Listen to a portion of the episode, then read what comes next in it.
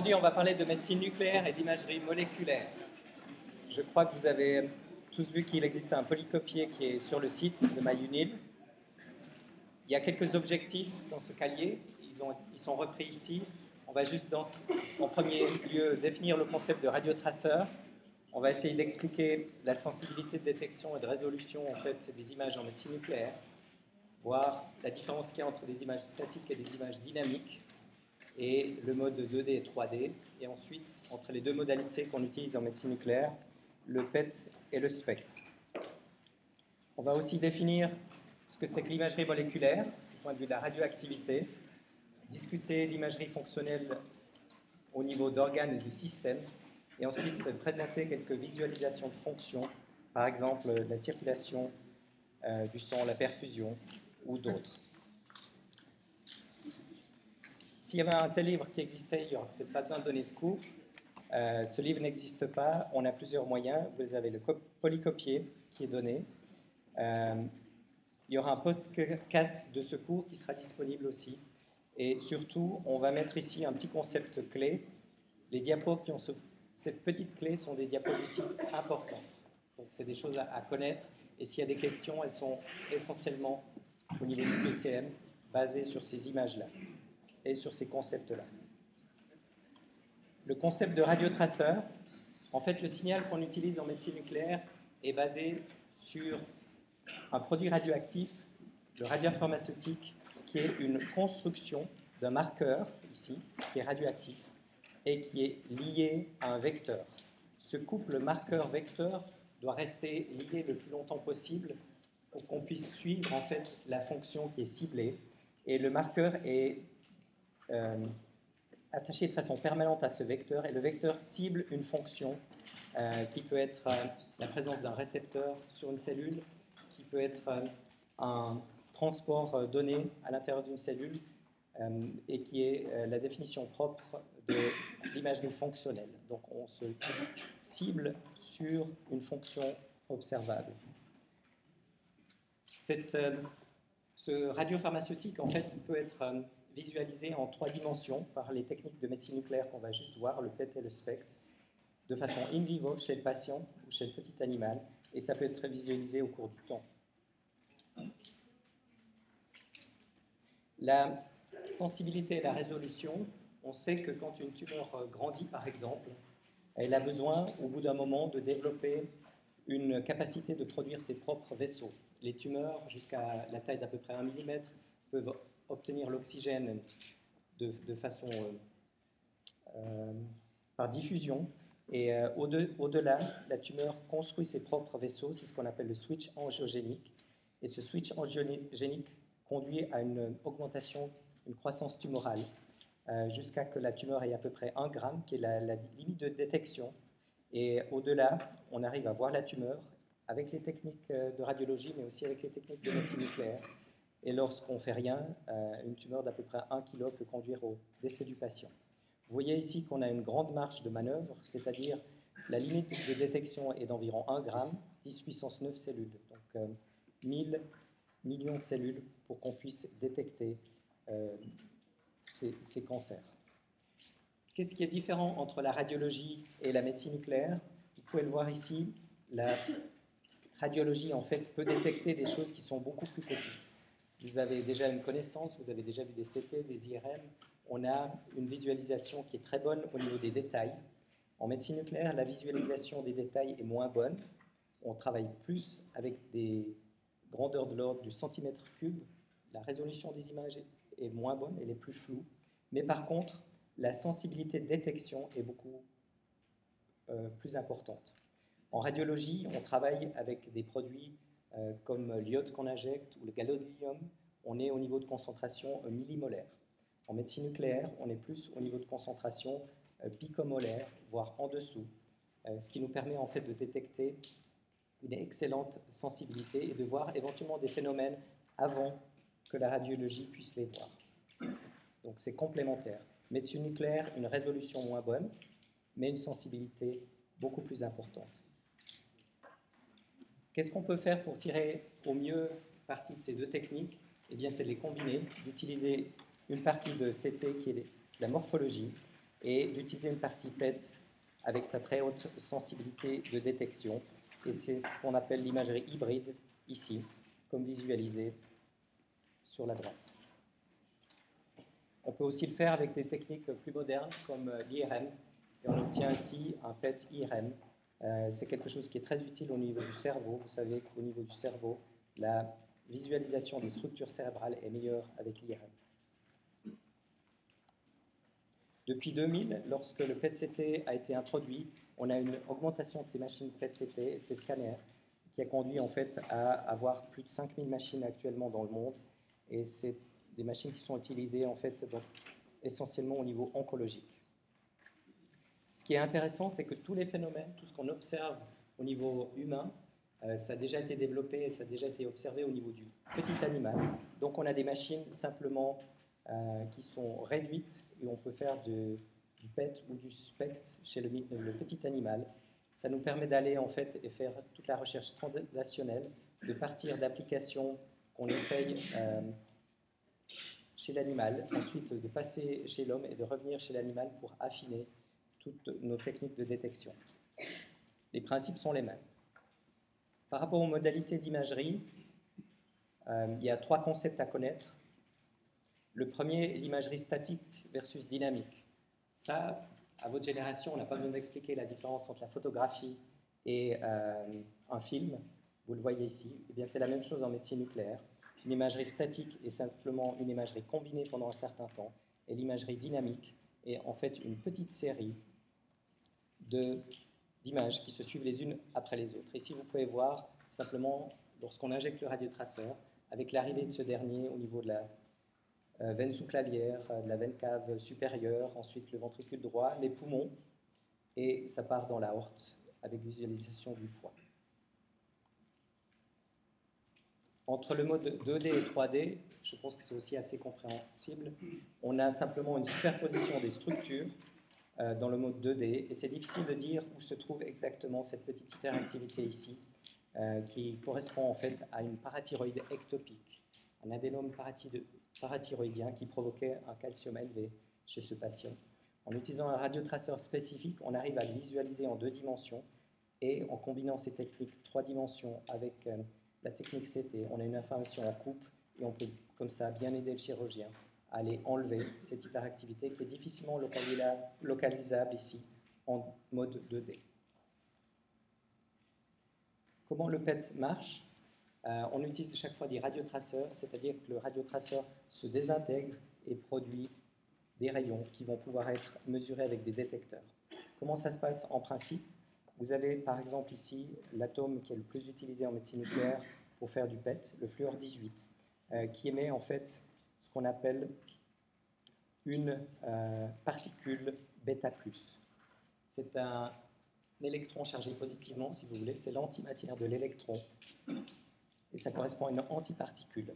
Cette antiparticule, donc cet électron positif va assez rapidement trouver dans la matière un électron qui est chargé négativement. Ces deux particules vont interagir entre elles après avoir été freinées ici pour perdre un petit peu d'énergie.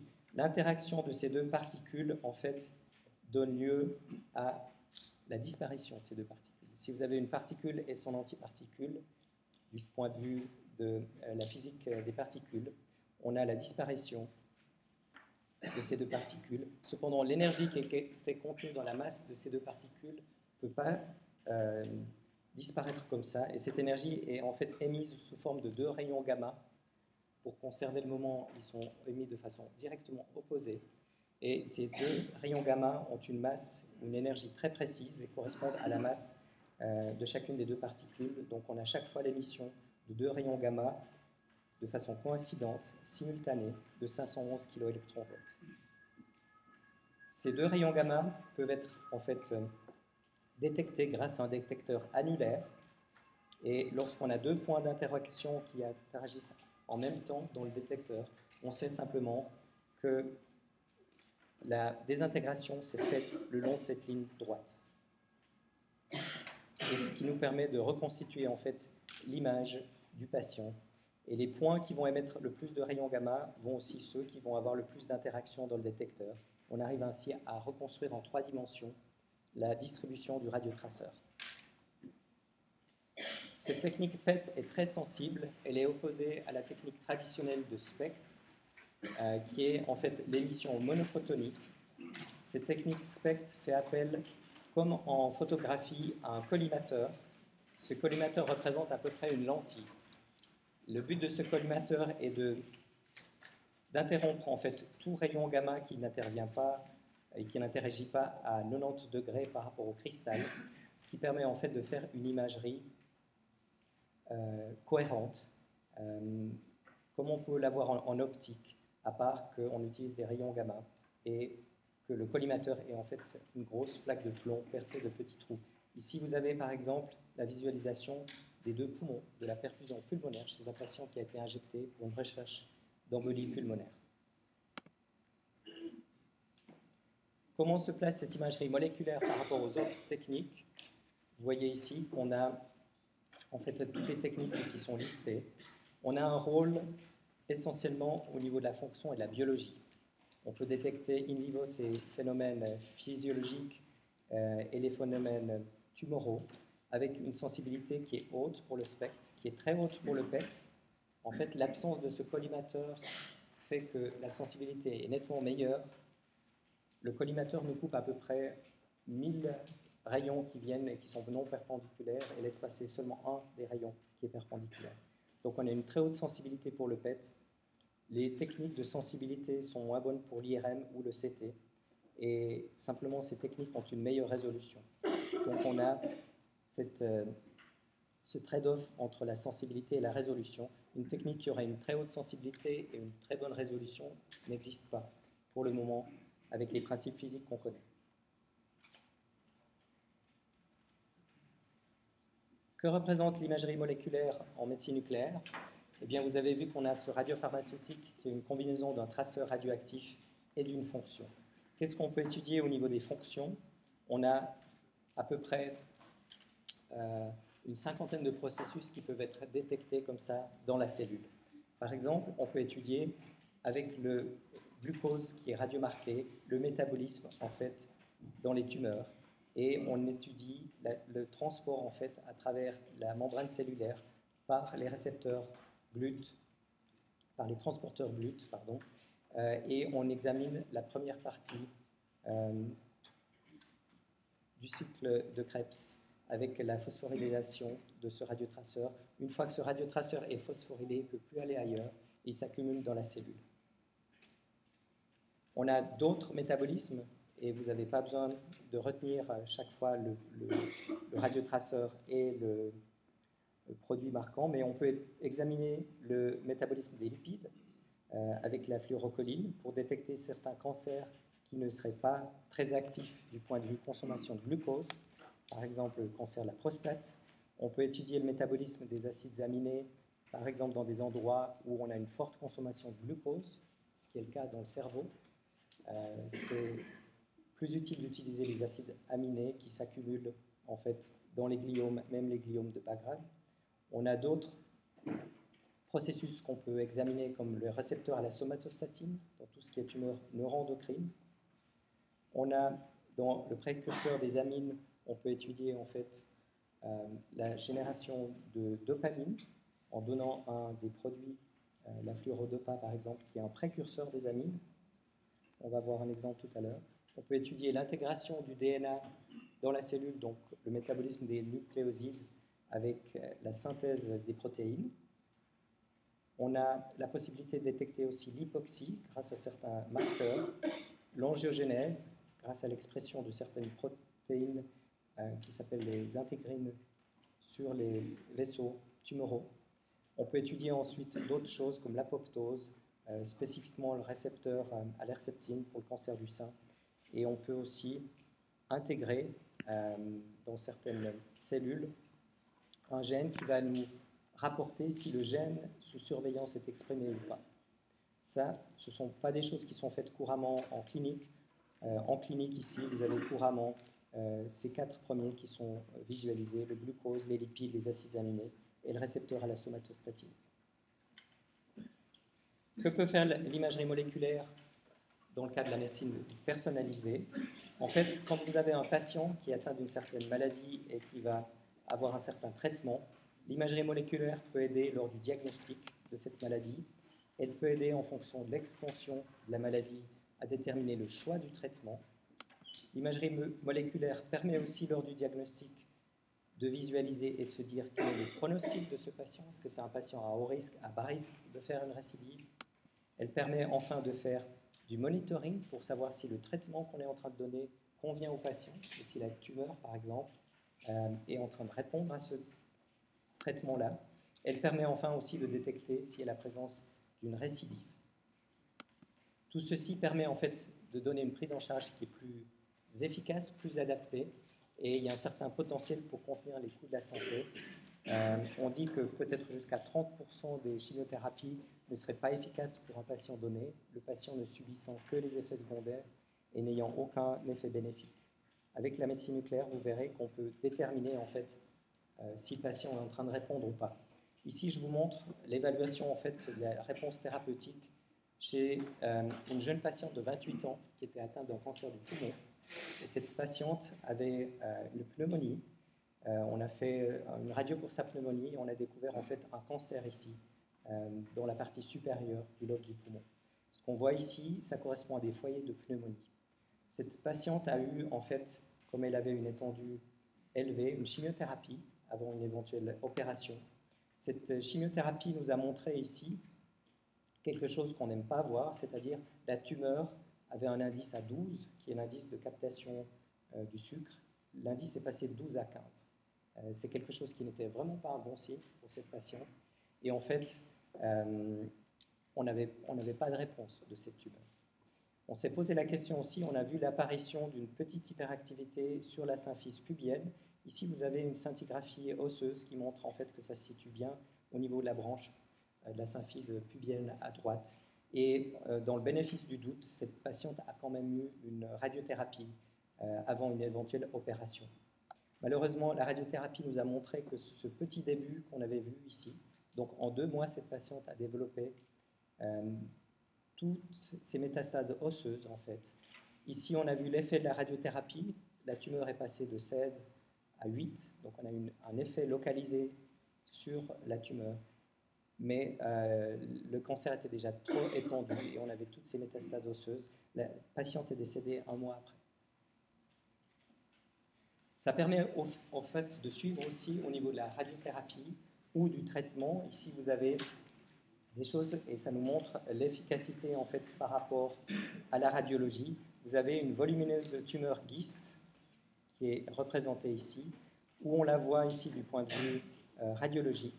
Sept jours après, cette tumeur, en fait, a complètement éteint l'activité euh, qu'elle avait ici en bordure. Euh, et grâce aux inhibiteurs de la tyrosine kinase, on a pu voir que cette patiente était répondeuse en 7 jours, alors que du point de vue morphologique, on n'est pas tout à fait dans les mêmes coupes ici, dans les plans de coupe, entre le pré et le post-thérapie, mais du point de vue morphologique, on n'avait aucune diminution de la taille de cette tumeur. Quelque chose qui est intéressant et important, c'est la valeur pronostique en fait, de la tomographie par émission de positrons. Avec ce sucre radioactif ici, vous avez la visualisation euh, d'un patient qui avait un lymphome. Le lymphome est visualisé ici avec des atteintes médiastinales et des atteintes en fait sous-diaphragmatiques. Euh, tout ceci, c'est un, donc un, cancer dans les ganglions lymphatiques. Après le traitement, le fait d'avoir un PET qui est nettoyé, avec la disparition de toutes les lésions, on sait que ces patients ont une très bonne réponse. Ici, vous avez euh, jusqu'à près de 1500 jours après la thérapie. On peut dire qu'un PET qui est blanchi, si je puis dire, donne lieu à un très bon pronostic. Si on avait encore des captations, on sait que le pronostic est drastiquement mauvais avec euh, des patients qui progressent très rapidement. Et dans la prise en charge du lymphome, maintenant le PET est devenu l'examen de choix. Quel est l'impact du PET en oncologie? On sait que si on fait du point de vue diagnostic ou du point de vue de la thérapie, si on fait un PET, dans un certain nombre de cas, on ne va pas changer la prise en charge du patient. Mais dans la majorité partie des cas, ici vous voyez, dans plus de 63% ou plus de 30% au niveau la thérapie, on change la thérapie. C'est-à-dire, on pensait faire une chirurgie, ça va être peut-être d'abord une chimiothérapie. On pensait faire une biopsie dans un endroit donné, eh bien, elle va plutôt être faite ailleurs. Et en fait, c'est un apport diagnostique qui est extrêmement élevé. On sait que quand on avait fait ces mesures en 1978, euh, lorsque, le PET, lorsque le CT a été introduit, eh bien, dans le CT, on avait des modifications en fait, de la thérapie dans 14 à 17 Ici, avec le PET, on change dans 30 de cas. Donc, on a vraiment une information qui permet de faire une individualisation du traitement euh, au niveau oncologique. Ici, comme vous avez peut-être pu voir, on va avoir pas mal de petites vignettes. Euh, il y a beaucoup d'images. Je sais que ça stresse les étudiants quand on montre beaucoup de diapositives. Il y a les petites diapositives avec les clés, il y en a 15 en tout dans votre cours. Donc ça, c'est les diapositives sur lesquelles il vous faut vous concentrer. Les diapositives que je vais montrer à partir de maintenant iront peut-être un petit peu plus vite, euh, mais je m'attarderai sur les concepts qui sont importants. Et c'est vraiment donner sous forme d'exemple de voir ce que l'imagerie fonctionnelle peut vous apporter. Par exemple, on a la visualisation du symporteur euh, iodure de sodium, symporteur que vous connaissez être dans la base en fait, euh, la membrane des thyréocytes. Et ce symporteur fait entrer en fait l'iode à l'intérieur euh, des thyréocytes pour produire la colloïde.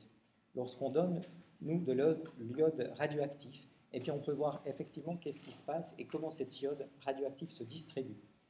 Euh, cet examen s'appelle la scintigraphie à l'iode 131. Ça permet de visualiser en fait la fonction thyroïdienne et faire des mesures de fonction thyroïdienne. Ça permet de mettre en, en évidence en fait lorsqu'il y a des goitres, par exemple comme sur cette image, avec des nodules froids. Les nodules froids sont plus suspects de cancer chez nous que les nodules chauds. Il faut plus se méfier d'un nodule froid euh, qui contient et qui va peut-être pas pouvoir capter le iode, mais qui contient des cellules tumorales. Lorsqu'on a une autonomie, en fait, une hyperthyroïdie, on peut avoir certaines parties de la thyroïde qui fonctionnent toutes seules on arrive à les mettre en évidence avec cet examen. Cet examen, si on utilise des grandes quantités d'iode radioactif, on peut traiter les patients aussi. Et depuis 60 ans, c'est ce qu'on fait pour les cancers différenciés de la thyroïde. On donne une grande quantité d'iode radioactif après que le patient ait été opéré de son cancer de la thyroïde. Donc on fait l'ablation chirurgicale d'abord, et ensuite on donne, ici comme vous pouvez le voir, une quantité d'iode radioactif. Donc au début, il reste beaucoup de cellules normales de la thyroïde que le chirurgien ne peut pas enlever. On n'arrive pas, quand on fait une thyroïdectomie, à enlever toutes les euh, cellules. Et ensuite, avec des traitements successifs, on voit ici qu'il y avait des atteintes euh, ganglionnaires, on arrive à éliminer toute captation d'iode. Et ce patient, au bout de quatre traitements d'iode radioactif, avait été complètement euh, guéri de son cancer de la thyroïde. On peut utiliser cette captation métabolique normale dans le cerveau pour mettre en évidence en fait la maladie d'Alzheimer. Et le PET au fluorodéoxyglucose est un examen des plus sensibles pour mettre en évidence en fait une maladie d'Alzheimer euh, chez les patients qui ont des troubles de la mémoire. On peut utiliser aussi ici un précurseur, comme par exemple la fluorodopa, qui va nous montrer la synthèse de dopamine à l'intérieur du cerveau. Vous savez qu'elle est faite seulement au niveau de la substance noire à l'intérieur du cerveau.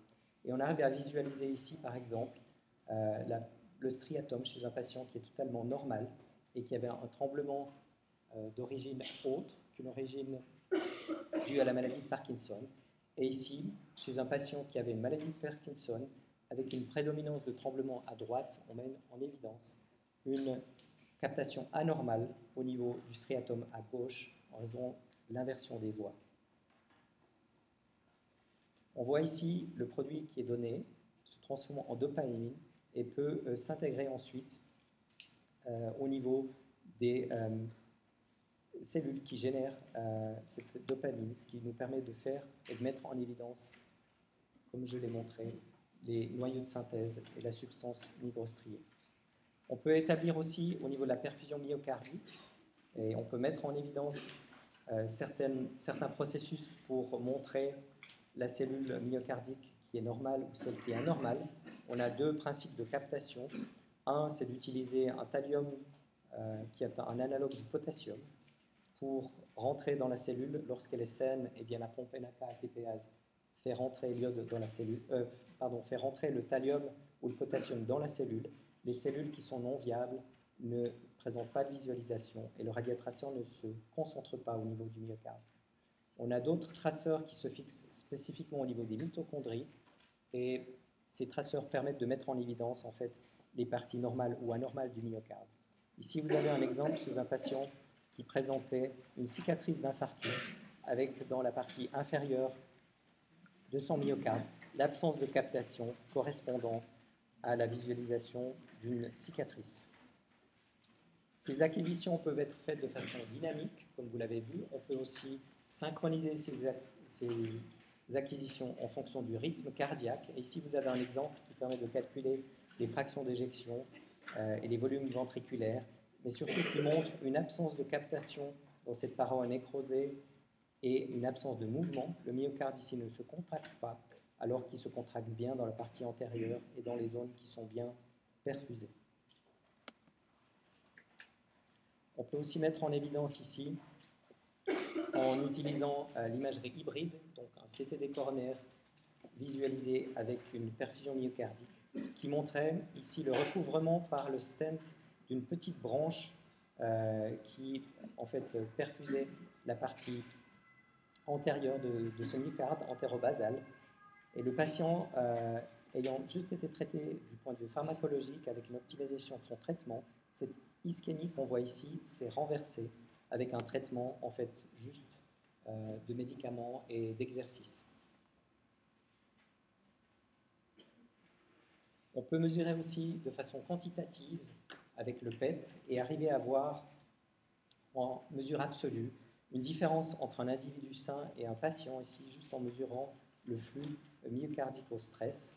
Euh, comme c'est un flux absolu, vous voyez qu'on voit bien la différence sur l'imagerie quantitative, alors que sur l'imagerie semi-quantitative, on ne voit pas vraiment de différence en utilisant pas cette échelle absolue, mais en utilisant juste une échelle relative.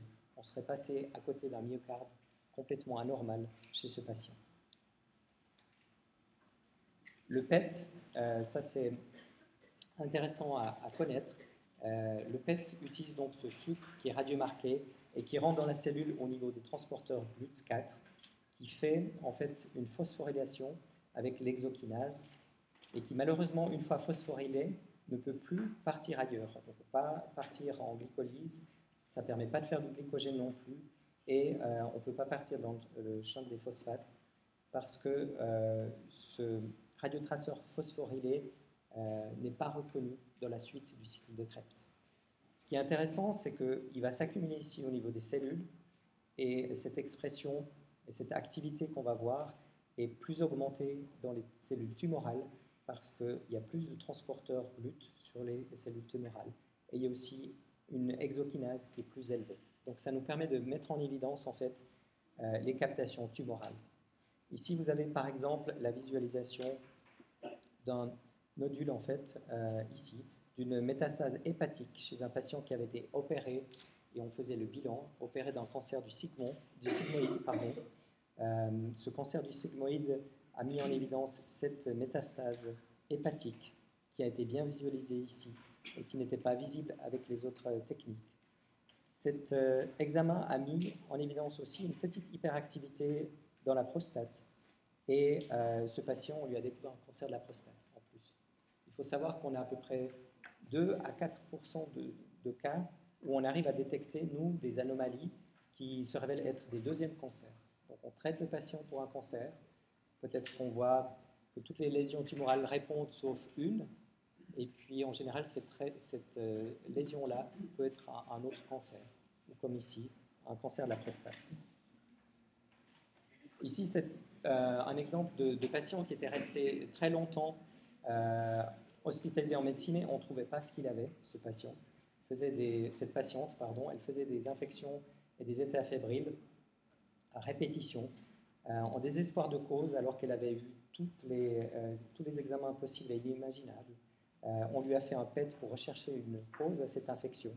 Et on a trouvé en fait un lymphome abcédé, quelque chose qui était difficilement visualisable ici. Elle avait eu je ne sais pas combien de CT. C'est vrai que après, en fait, après lorsqu'on montre au radiologue que le lymphome est là, c'est plus facile pour le radiologue de le voir, mais c'est quelque chose qui n'avait pas été vu. Au niveau de ce lymphome abcédé, il y avait des embolies ici, des emboles septiques dans les poumons de cette patiente. Ici, on a par exemple pour le cancer pulmonaire, c'est très important de faire le bilan, et on avait une tumeur ici avec euh, la visualisation de plusieurs ganglions médiastinaux. Vous apprendrez plus tard que le traitement du cancer se fait baser sur euh, l'extension. Lorsqu'on a une extension qui est uniquement située dans un côté du poumon, on a en fait la possibilité de traiter chirurgicalement lorsque ça part au médiastin et ça part de l'autre côté. Lorsque ça devient contralatéral, il faut faire un traitement de radiochimiothérapie préalable. Ce patient, en fait, avait ici cette captation. C'est toujours important, et nous on l'a fait ici, euh, de vérifier si ces ganglions sont atteints du cancer ou ça peut être une autre sorte d'inflammation. En fait, ce patient avait un ganglion positif, un seul, celui-ci, tout le reste étant dû à une silicose. Et ce patient a pu être opéré directement. Donc euh, il faut combiner, le traceur n'est pas totalement spécifique du cancer, et on a, comme on l'a montré, des possibilités de visualiser aussi les inflammations et les infections. Ici, par exemple, c'est le cas d'une patiente qui avait une vasculite en fait au niveau de ses carotides au moment du diagnostic.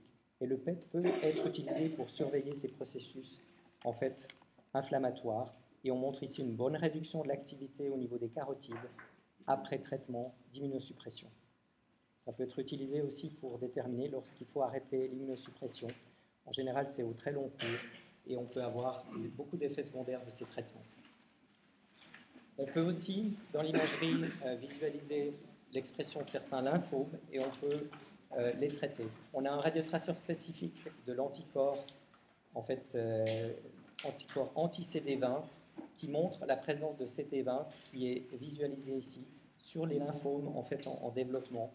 et cette visualisation d'anticorps ici dans ces petits endroits nous permet en fait de faire un traitement avec cet anticorps qui, à la place de visualiser, est marqué comme avec l'iode, avec des grandes quantités d'iode radioactif ici, ou avec des quantités d'yttrium, qui est un produit qui émet des électrons. Et cette radioimmunothérapie permet de traiter des cancers qui sont très distribués euh, et qu'on ne pourrait pas traiter autrement, ni avec la chirurgie, ni avec euh, la radiothérapie. On peut visualiser encore certaines fonctions euh, là, à nouveau, les petites clés peuvent vous aider. On l'a vu tout à l'heure avec l'imagerie dynamique le premier passage. Euh, ça nous permet en fait de visualiser au cours du temps ces différentes phases et de détecter par exemple la présence d'hypertension artérielle pulmonaire avec éventuellement un passage retardé au niveau des poumons. Là, on avait quelque chose qui est totalement normal on peut nous ralentir toutes ces imageries et le faire seconde par seconde pour bien visualiser en fait ces fonctions-là. En utilisant euh, le même radiotraceur, on arrive à mettre en évidence des hémorragies digestives, euh, par exemple ici, en ayant un traceur qui reste à l'intérieur de la vasculature. Ça nous met en évidence en fait des toutes petites fuites euh, de sang et ce, patient avait une hémorragie digestive qu'on voit ici s'accumuler au cours du temps. Et ensuite, on voit dans cette région-là, on voit un transport qui est normal ici au niveau du côlon, mais ça nous permet de mettre en évidence des quantités qu'on ne pourrait pas détecter autrement. Une des euh, fonctions qu'on arrive bien à visualiser, c'est euh, la ventilation euh, pulmonaire ainsi que la perfusion pulmonaire. En combinant ces deux examens, et ici vous avez chez le même patient un examen de ventilation en utilisant un gaz radioactif et un examen de perfusion en utilisant des petites molécules qui sont suffisamment grandes pour se bloquer au niveau des, capillaires pulmonaires. En injectant ces petites molécules, on a une visualisation de la densité, si vous voulez, de capillaires pulmonaires. Ça nous montre une perfusion pulmonaire. Vous voyez ici chez ce patient que la ventilation a l'air d'être tout à fait normale, euh, alors qu'on a l'impression d'avoir une perfusion qui est fortement anormale. Ici, ça nous permet de détecter la présence d'embolie pulmonaire avec ces anomalies étendues de la perfusion en l'absence de troubles ventilatoires. Et c'est la façon dont on détecte, nous, l'embolie pulmonaire au niveau médecine nucléaire.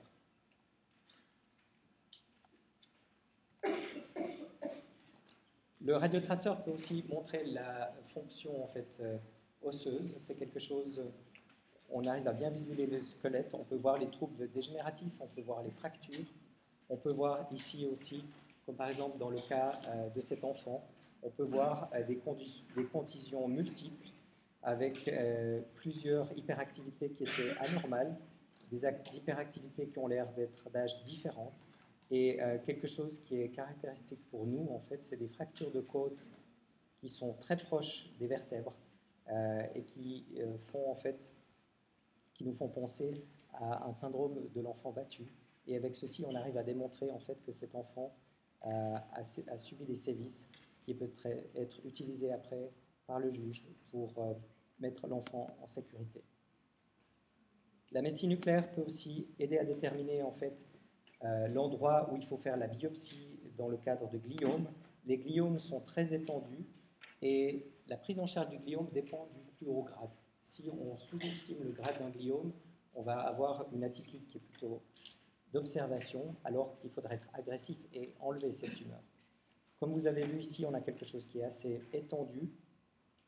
Et euh, c'est difficile de dire ici quel est le meilleur endroit pour faire la biopsie. L'utilisation d'un acide aminé euh, qui n'a pas de captation physiologique habituelle euh, au niveau du cerveau, mais qui a une captation dans la tumeur, nous permet de visualiser et d'utiliser cet endroit-là pour aller faire la biopsie et donner en fait un grade adéquat pour ce patient.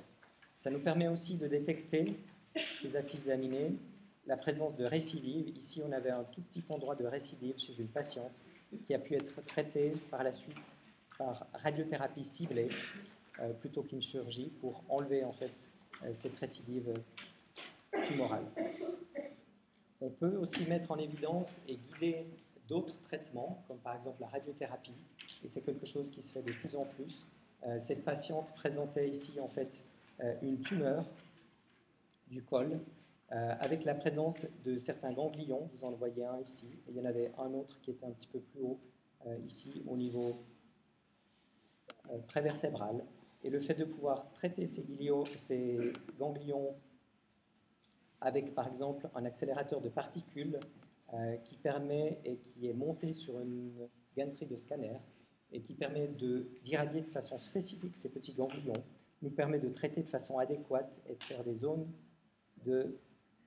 d'irradiation qui sont centrées sur l'imagerie de médecine nucléaire de façon à euh, se débarrasser en fait de ces euh, endroits cancéreux et euh, d'obtenir un meilleur pronostic euh, du patient. On peut aussi utiliser cette imagerie pour faire le diagnostic et regarder la meilleure façon d'opérer certaines patientes. C'était une patiente qui avait une récidive de son gliome, comme vous l'avez vu au niveau frontal. En combinant avec l'imagerie d'IRL fonctionnelle, on arrive à déterminer quels sont les coupes que le chirurgien doit prendre pour ne pas léser euh, les capacités motrices de la patiente et de pouvoir enlever au maximum euh, la tumeur. Euh, et donc on peut utiliser cette imagerie combinée pour traiter de façon adéquate les patients. Encore ici, un dernier exemple qui est l'utilisation d'une radiofréquence qui, se forme, qui se présente sous la forme d'une petite aiguille. Si on arrive à mettre cette petite aiguille et faire passer des ondes de radiofréquence dans une tumeur, comme ça avait été fait ici chez euh, ce patient. On arrive en fait à guérir spécifiquement euh, la métastase qui est présentée par ce patient. Et on arrive à améliorer fortement la prise en charge des patients plutôt qu'une opération euh, chirurgicale qui aurait peut-être été très longue et très difficile. En résumé, la médecine nucléaire en fait vous permet de faire l'imagerie des processus moléculaires tout ce que vous voyez en physiopathologie, ce que vous apprenez, ces différentes voies de synthèse, euh, on peut euh, peut-être avoir la visualisation spécifique grâce à la médecine nucléaire. Cette visualisation spécifique a une information très importante pour la prise en charge des patients. Euh, ça permet d'adapter en fait et de faire une réponse individuelle à un patient donné et de vérifier aussi si le patient il est en train de répondre à la thérapie que vous lui donnez. donc il y a une importance grandissante dans tout ce qui est prise en charge euh, personnalisée, euh, des maladies. Et puis, ce podcast, ça sera disponible dès demain si la faculté est assez rapide. vous pouvez le réécouter. Ça m'intéresse de savoir en fait si c'est utile. Je fais ça depuis un certain nombre d'années. J'ai pas trop eu de, de retour dessus. je me pose la question s'il faut arrêter de le faire parce qu'avant on donnait peut-être pas autant les PDF qu'on le fait maintenant. Euh, si vous avez un avis avisé sur cette question-là, ça m'intéresse euh, de le savoir. Ça va intéresser aussi peut-être euh, les étudiants des volets prochaines qui vont bénéficier ou pas de ce, podcast. Voilà, je ne sais pas si vous avez des questions. Sinon, bah, je vous souhaite une bonne journée. Merci.